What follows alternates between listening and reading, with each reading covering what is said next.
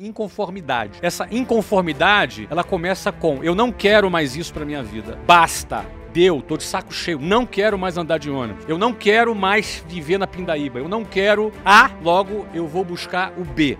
Todo mundo quer o B, mas nem todo mundo rejeita o A. Então, para você mudar de A para B, não é um acordo, é uma ruptura. Quando algo passa a não ser mais aceitável e você rejeita e você dá um basta, aí sim, você começa a ter uma energia para buscar o B. frase que eu falo é que é meio filosófica, que eu gosto. Eu repito ela a, a exaustão, que é estabilidade não existe. Não existe estabilidade. Tudo tá, ou tu tá subindo ou tu tá caindo. Se você não tá subindo, você tá na inércia perto de cair. Um, um jardim tá lindão, bonitão, gramadinho, as florzinhas ali, as árvores, tudo alinhadinho e tal. O que, que acontece se tu ficar três meses sem cuidar desse jardim? Vai pro espaço. Vira um matagal. Morre as plantas. Acaba tudo, morre, destrói, fica horroroso. Então, o jardim é lindo, não é porque ele é lindo, é porque ele está lindo. E permanecerá lindo se você cuidar dele. Do contrário, é fato inexorável que ele vá virar um mato, um matagal. É um, é um, esse, o que esse conceito tem a ver com a vida, cara? É negócio. Cara, Aconteceu com a tua filha. Com a filha? Ou com Covid agora? Quem ia imaginar que ia ter Covid? Tá, ninguém. Pois ninguém é. ia imaginar. Então, as pessoas têm uma fixação por estabilidade, porque na vida tu vai ter que escolher entre liberdade ou segurança. Total. Então imagina um passarinho dentro de uma gaiola. O gato não pega. O gato não pega, é seguro. Mas ele não voa. É. Ele não voa na, na gaiola. Dentro da gaiola tem a piste. Todo quinto dia útil tem lá uma porçãozinha de alpiste. Mas também você não voa. Não conhece a vida. Você não conhece a vida. Deve ser triste você ser um passarinho dentro da gaiola. Então, aí, em algum momento na vida, a gente vai ter que escolher entre a liberdade ou a segurança. Ou a segurança. Liberdade sempre. Eu opto pela liberdade, mas ela tem um preço. E as pessoas, às vezes, têm medo de pagar esse preço, porque o, o, o preço da incerteza, né? O preço da dúvida. É. Mas, na minha opinião, então é a emoção da vida também. É. Né? O intuitivo é o cara. Cara, tô bem. Agora consegui, agora eu tô bem. Uf. Aí o cara pensa, não, mas Flávio, se o cara for funcionário público, ele tem estabilidade. Tá na lei. E aí eu digo o seguinte: e se o país quebrar? Porque a Grécia quebrou e 100 mil funcionários públicos foram demitidos. Mas tá na lei. A lei muda. É. O mesmo cara que deu a canetada lá, ele dá uma outra canetada, não noite podia, não podia muda. Ah, mas tem direito adquirido. Verdade. Mas e se o país entrar em colapso? Trabalho não recebe, como muitas pessoas trabalham não recebem. É. Então é importante, eu, eu, falo sobre isso, não tenho nada contra funcionário público, de forma alguma. Eu fui, meus pais são funcionários São públicos, necessários? São necessários e importantes. Então, eu, quando eu falo isso, eu falo porque ter a consciência de que estabilidade não existe ajuda a gente a tomar a melhor decisão para a metáfora de vida que a gente quer viver. Se é da liberdade ou se é do, do da segurança. Sim, sim. Não, mas o passarinho tá lá dentro, não entra o gato. Tá. E se o dono do passarinho morrer e não levar o piche, ele morre de fome? Quem leva o alpiste pode morrer. Pode, pode esquecer a janelinha aberta. Então não é tão seguro. E, e em última análise, também na bad vibe aqui, uhum. eu vou morrer. Então eu posso morrer daqui a uma hora, daqui a uma semana, daqui a um ano, daqui a 10 anos, 20, 30, não sei. Mas uma hora, certo. É. Eu vou morrer. E vocês também. É. Ninguém vai escapar vivo daqui. É verdade. então, meu amigo, então, pior do que morrer é não viver com medo de dar errado. Porque morrer todos vão, mas Será que todos vivem? eu não estou falando de grana, tá? Também não, não, não. Ah, ganhar dinheiro e tal. Não. A questão é o, o propósito usar, de vida. Né? O propósito de vida da pessoa não necessariamente pode ser ser rico. É. Ela pode ser feliz e cumprir um propósito de vida, independentemente da grana. Se um filho seu falar assim, ah, pai, cara, quero ser padre. É. Meu filho faz o que quiser, cara. Faz o que quiser, tanto é que eu, as minhas empresas todas serão vendidas. Então ele não tem obrigação nem de me suceder, não tem obrigação. Ele vai fazer o que ele quer da vida dele.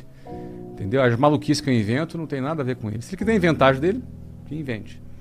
Agora, o que, que, eu posso deixar para ele também? Conhecimento. É? Conhecimento. Não é? De, de, simplesmente deixar grana. Guidance. É pouco. Mas guidance, mentorship. Né? Ensinar, Isso tudo a gente pode fazer. Agora, eu também, o seguinte, eu aprendi uma coisa legal pra galera que tá ouvindo que tem filho. Cara, eu desencano com isso porque é, eu, eu, eu vou ensinar o melhor que eu posso ensinar. Mas no final do dia, a decisão é individual deles. Se quiserem ser uma boa pessoa ou não ser uma boa pessoa, é uma decisão individual. Não tem como controlar Você isso. tem, você tem filho de pai ruim, bom.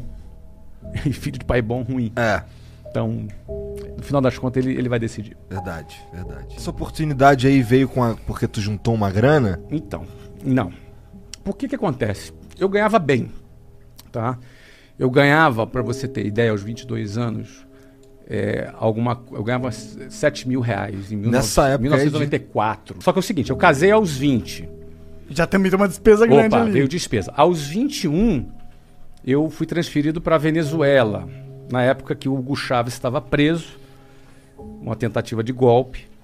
E Venezuela tava um- era um país sensacional, cara. Naquela época. Venezuela era um país. Olha, eu, eu conheci celular na Venezuela. Não tinha no Brasil, na Venezuela tinha. Era um país super desenvolvido, um país rico, super bem. Eu morei lá na Venezuela esse tempo. Só que fui roubado, perdi tudo. Voltei pro Brasil, começando do zero aos 22 anos. Entraram, roubaram a empresa, roubaram meu carro, roubaram.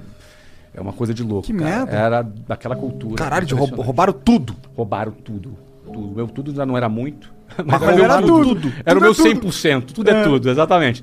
Cara, eu voltei. Agora, quando eu fui, eu virei pra Luciana. A Luciana falou assim: eu, eu- falei pra ela da proposta de. ir. Ela falou: qual o pior que pode acontecer?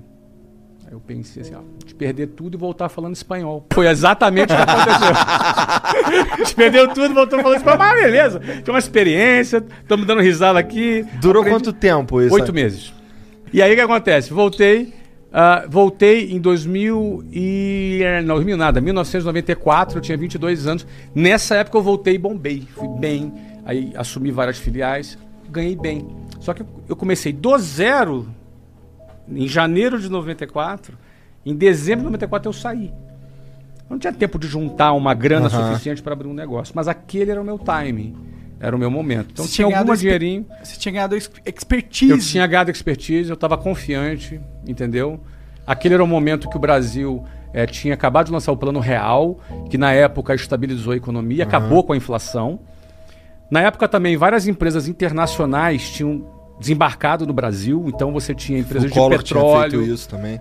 E foi a época que o inglês passou a ser percebido como fundamental, porque com a entrada das multinacionais, o inglês, inglês era garantia de Falar emprego. inglês era garantia de emprego. Então, antigamente era assim, eu- quando eu vendia inglês, olha, no futuro o inglês vai ser importante. A partir de 1994, no inconsciente coletivo, não era no futuro, era agora o inglês vai ser A importante. demanda estava em alta. E a demanda em alta para adultos. Falei, cara, o momento é agora. E aí, checão especial meu, da minha mulher.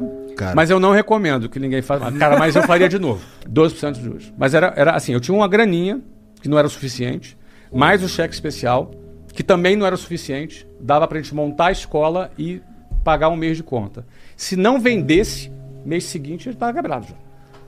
Vida do empreendedor é a pressão. Mas É, o cara é. não, o- nem, nem- não nem sempre esse Às tipo, né? vezes pior, né? Covid, por exemplo. É. Foi pra você, foi pressão? O quê? Tá louco. Foi a o momento de maior pressão da minha vida. Por quê? Porque fechou todas as escolas, cara. Entendi. Fechou um Mas clube de futebol. vendido Fechou já? um clube de futebol. Fechou todas as escolas. Aí em 95 a gente fundou a primeira escola. Aí é o seguinte, cara. A gente meteu mais de mil alunos no primeiro ano. Da hora Tu foi demais. professor de inglês, tu tem noção que é mil alunos na É. escola. Ou, E mas escola aí, mas aí, pagava caro. mas aí mil, mas assim, no primeiro mês lá aquele que aquele Cem. mês que era 100, 104 matrículas no primeiro esse mês. daí dava pra bancar. Pagava as contas. Ó, eu precisava fazer 100 matrículas por mês para pagar as contas.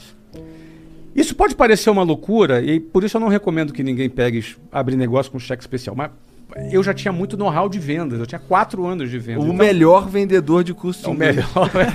E tinha network já. Estabelecido algum, pelo menos? É que não rola. É que é B2C, né? Não rola muito networking. Você tem que, na realidade, captar alunos.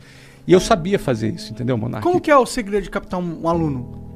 a, a a metodologia que a gente utilizava, para cada aluno que se matriculava, ele indicava alguns amigos dele E a gente ia conversando com essas pessoas, ia batendo papo com essas pessoas, convidava para ir na escola, as pessoas iam e se matriculavam. E o aluno que indicava ganhava desconto? Ele tinha um- algum benefício para fazer isso. Então, isso fazia com que a gente, sem grana, conseguisse atrair alunos ali já no É início. Agora, era um, era um trabalho de formiguinha, entendeu? Até porque a gente não tinha dinheiro, não tinha nada. Agora, a, a gente tinha essa técnica. E a gente, através dessa técnica, matriculou muita gente. Tu contratou um time de, de consultores pra te dizer qual seria o método que você ia usar pra ensinar, quem que tu tinha que... Aí talvez entrou o networking que ele colocou, que eu tinha um, um amigo que era um cara pedagógico.